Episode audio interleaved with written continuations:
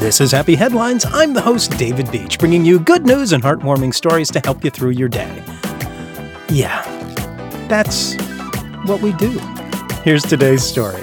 We've lost a lot during this pandemic, and live music is one of the ones that hit a lot of us pretty hard. In Germany, a two piece rock band came up with a pretty clever solution. Milliarden have turned a van into a club where they set stage gigs for one fan at a time as a way of reaching their fans. Separated by a plastic sheet, Milliarden, which translates to billions, treat fans to acoustic versions of their songs, recreating a club atmosphere with lighting effects, posters, and plastic roses. The fact that we have the club with us, that we're the club owners, so to speak, is something we use to get to people who are not so close to this, to this cultural landscape, who are not in the big cities, said band member Ben Hartmann. We actually went to the villages and stopped in front of people's houses and played for them. A crisis like this one brings so many opportunities that you can only recognize once you do stuff. You just have to do it. I think it's so nice that it works like this and people respect it and accept it like that and get so emotionally connected to us here on this van. I think it's a gift, said Johannes Au,